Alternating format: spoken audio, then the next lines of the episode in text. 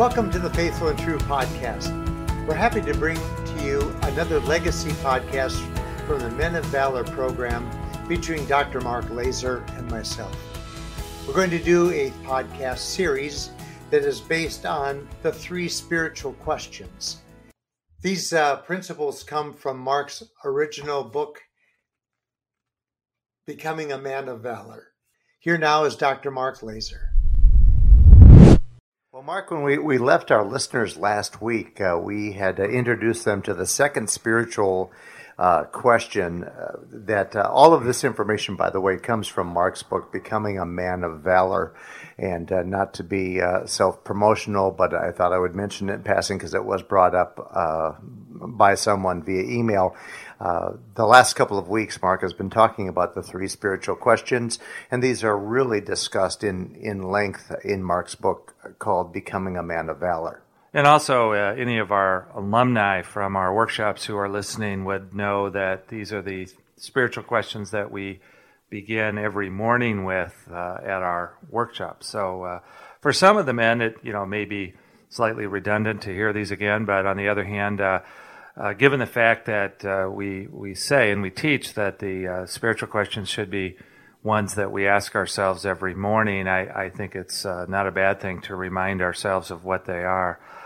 We are going to get in now to the uh, third spiritual question, and it's really one of the the longer ones. It's a little bit uh, not more difficult, but I think it requires some deeper explanation.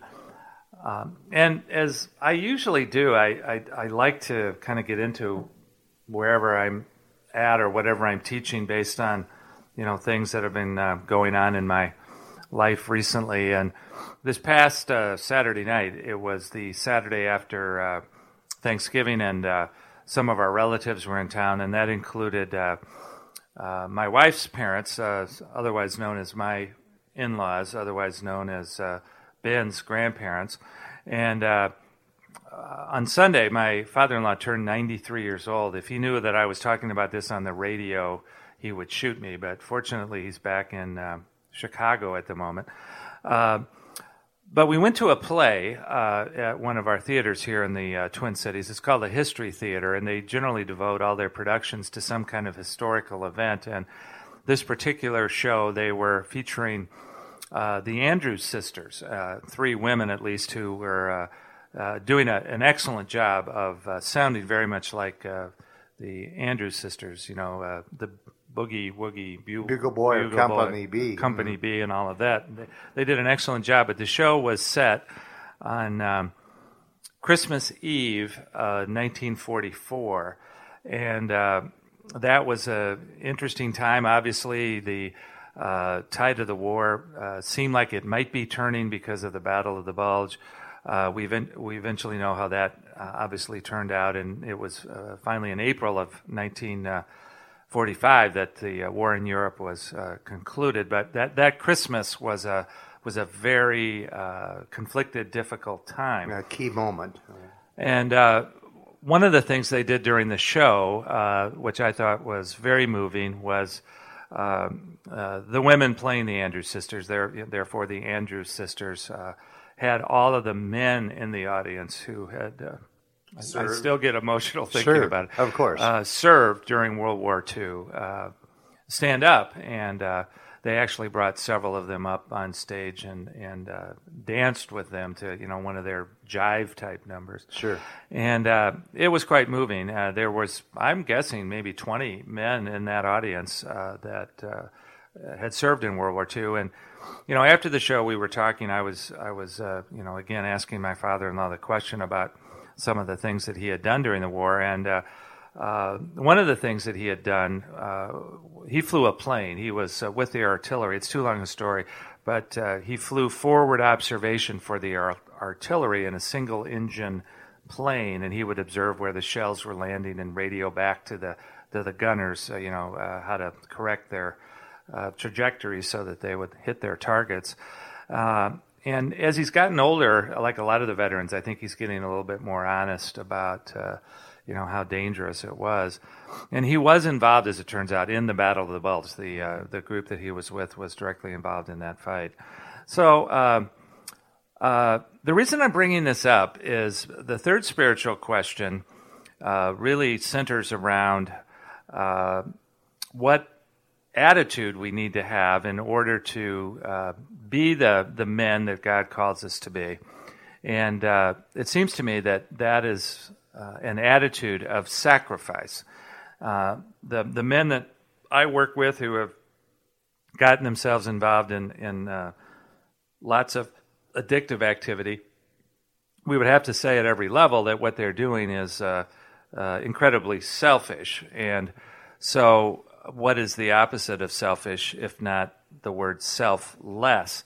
So, therefore, then the question becomes what would a what would be something that people should think about in terms of if they wanted to look at in themselves their own attitude of selflessness and uh, then this third spiritual question comes up in my mind: What would be the the absolute final act of selflessness? And that would be a willingness to die for something. Mm-hmm. And so the third spiritual question is: What, in fact, would you be willing to die for? And uh, the reason that that prompted that that story about the the show with the Andrews sisters, you know, World War II, 1944, Battle of the Bulge, my father-in-law, is that you know I've I've never heard uh, my father-in-law, any of the veterans, uh, my own father, who's been been dead now since uh, 2005, also uh, was in the European theater with the 101st Airborne Division, and uh, uh, I'd never heard them talk about that it was a huge sacrifice, you know, that uh, they didn't want to go. Uh, they, uh, uh they all signed up. Uh, you know, uh, they interrupted their lives, their careers. my father-in-law, after graduating from college, had to postpone marriage to go and serve for several years. my father interrupted uh, his college career, and uh, you know the same kind of story.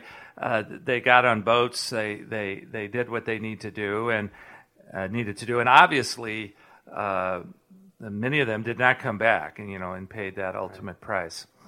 Um, the reason that's interesting to me, Randy, and and you're not quite as old as I am, but I think you're old enough to remember the days of the Vietnam period when uh, my generation, you know, the baby boomers. So we are the product of these guys that went over and served in World War II. Or it's just like Tom Brokaw refers to that that specific group as the greatest generation. That, that's right, and uh, uh, they came home finally in 1946.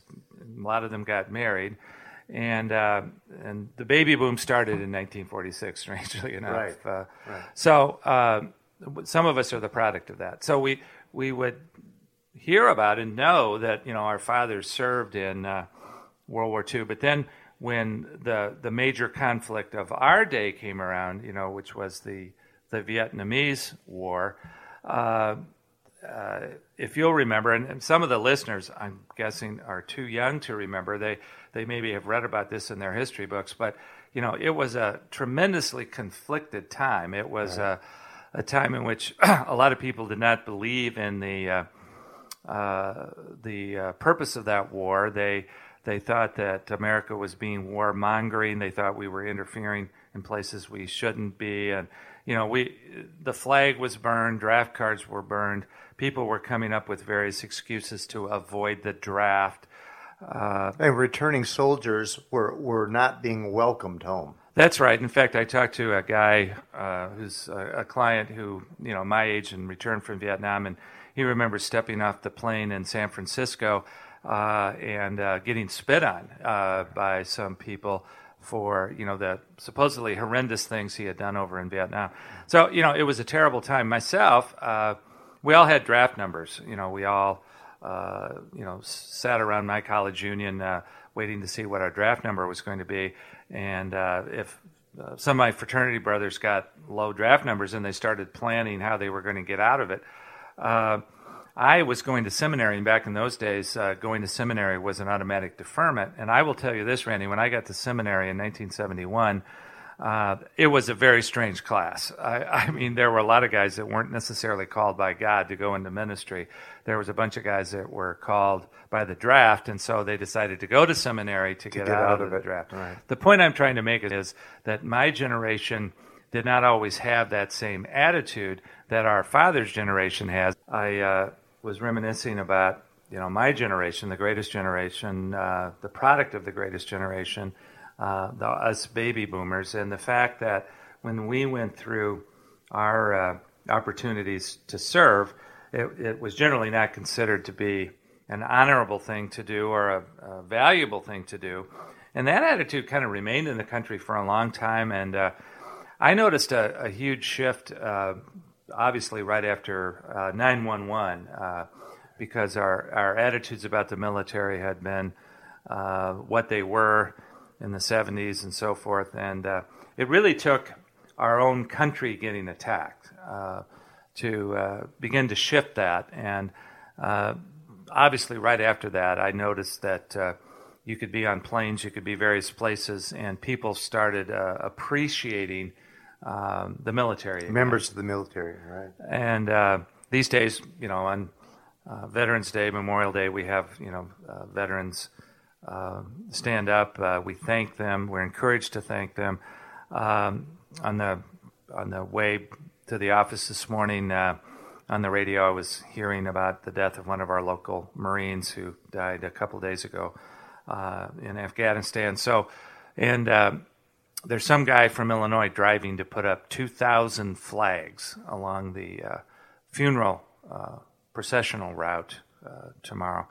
So we're, we're doing things now to honor the military, and uh, it's become something that we value again. And as we get into this question, uh, when I am teaching men about this question, I, I like to start with a question that is uh, helps them to kind of get into it, and that is, would you die for your country? And uh, you know, all of the men pretty much these days, the younger men say, yeah, yeah, they would. I mean, given the opportunity, given the uh, the chance to serve, you know, they they would. Uh, that, that's something that's being valued. We we understand that. We see the global conflicts. We see the various crises around the world. We we understand that the causes of freedom are being challenged, and I think uh, the average man and certainly woman these days, you know, could answer that question. I think. Don't you uh, think, as you mentioned a moment ago, um, nine eleven really reignited that fire within most Americans.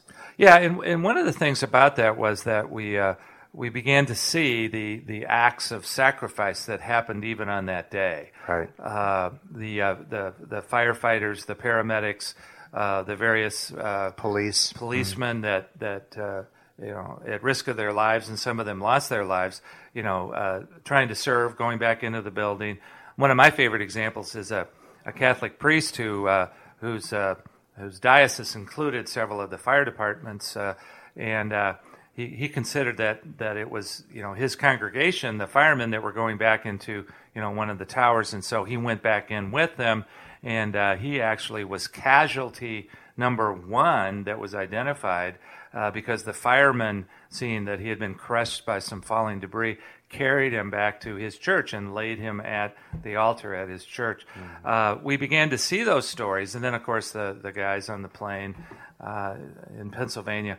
And so we, we all got the idea of sacrifice. I remember getting on the, uh, the plane the first time after that event and and and thinking in a somewhat grandiose way, you know, let someone try to mess with the, with my right. plane. I, right. I'd seen Harrison Ford in that, in that Air movie, Force One. Air Force One. Mm-hmm. So, but you know, let's keep going here because the the question is a is a deep one about sacrifice and selflessness. Uh, I I asked the guys at this point, you know, after I said, "Would you die for the, your country?" and they all get kind of rah rah about that. Uh, then I asked them, "Would you die for your children?"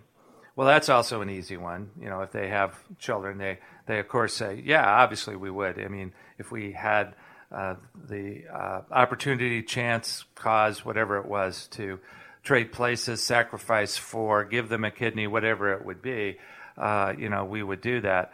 Uh, but then I ask the men uh, that come to our workshops here a more difficult question, I think, uh, and that is, uh, would you die for your wife? And whenever I ask that part of the question, there is a pause. You know, the, the first two parts of that would you die for your country? Would you die for your children? Oh, yes, amen, absolutely, no problem. Then would you die for your wife? And there's, a, there's just a brief pause.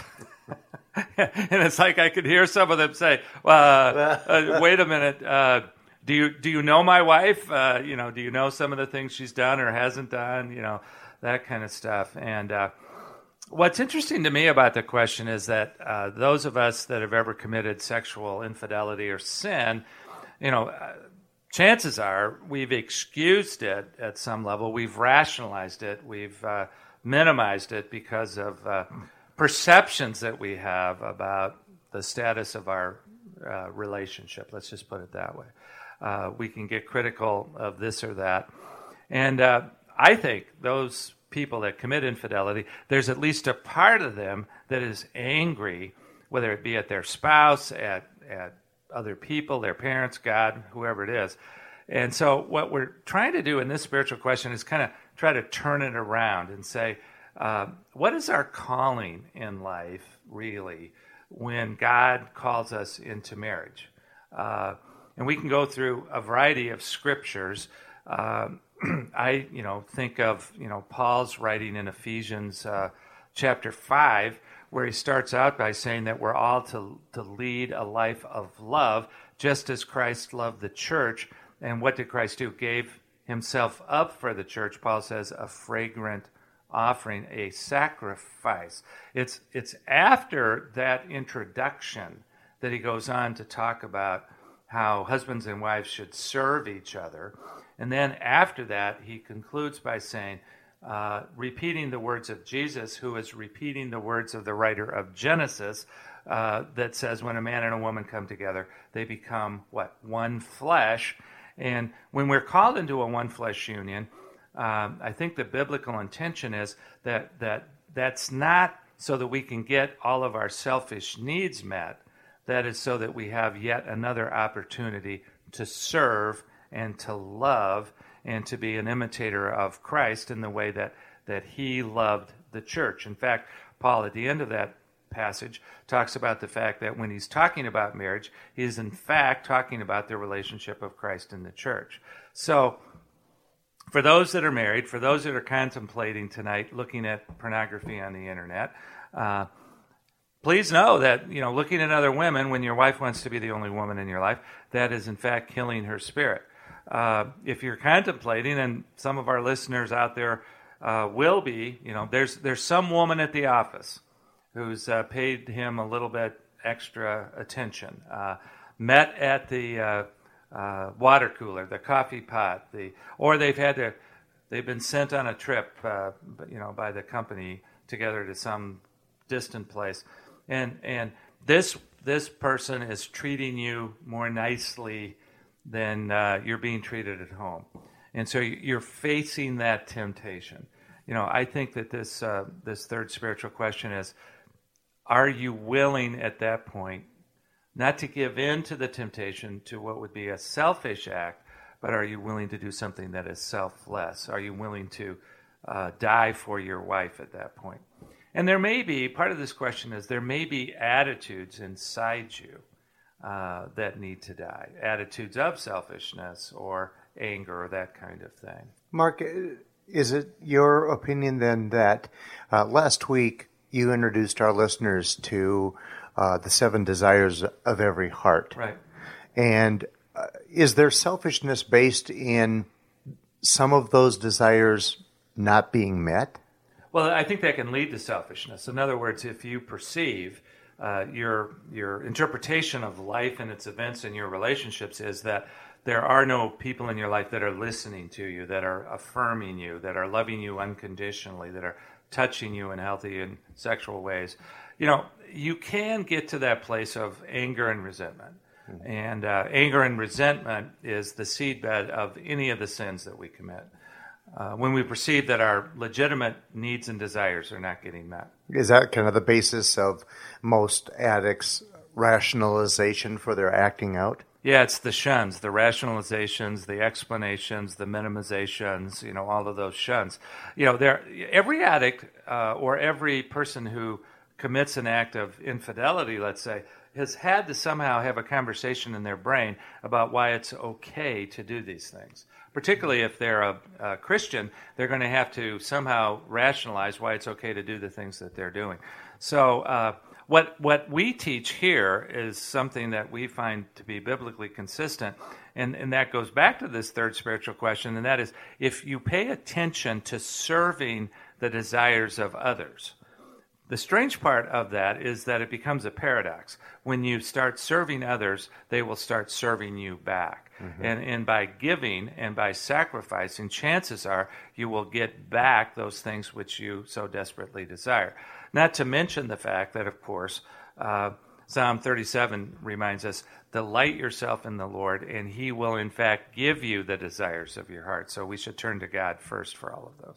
So, uh, as we wrap up uh, t- today's show, what questions would you like to leave our listeners with this week? Well, one of the interesting things about these uh, three shows that we're just wrapping up today about the three spiritual questions is that the main question today is, in fact, that third spiritual question. I'd, I'd like the listeners just to sit down, take 5, 10, 15 minutes, maybe jot down, write on a piece of paper, journal if you want to. Who is it in your life that you would be willing to die for? If that situation arose, uh, as unlikely as it might be, uh, who are you willing to serve in your life? Who would you be willing to sacrifice for? Ultimately, who would you be willing to die for? That is a deep question. People don't like thinking about death, so it's a hard one to ponder. But uh, that's what I'm challenging the listeners to think about. Well, thank you for listening. We hope that you have enjoyed and benefited from these great teachings of Mark's. If you find yourself struggling with sexual addiction or sexual uh, purity issues or pornography addiction, we invite you to visit faithfulandtrue.com where you'll find many resources and, more importantly, access to our Men's Journey workshop. There on the website, you'll learn all about the workshop and have the opportunity to register right online. We bring you the Men's Journey workshop every month, and we hope that if you're struggling with these issues, that you'll seriously consider attending one of our workshops. Until then, we hope that this has been a meaningful and beneficial podcast for you, and we hope that the coming week will be filled with many blessings and great vision.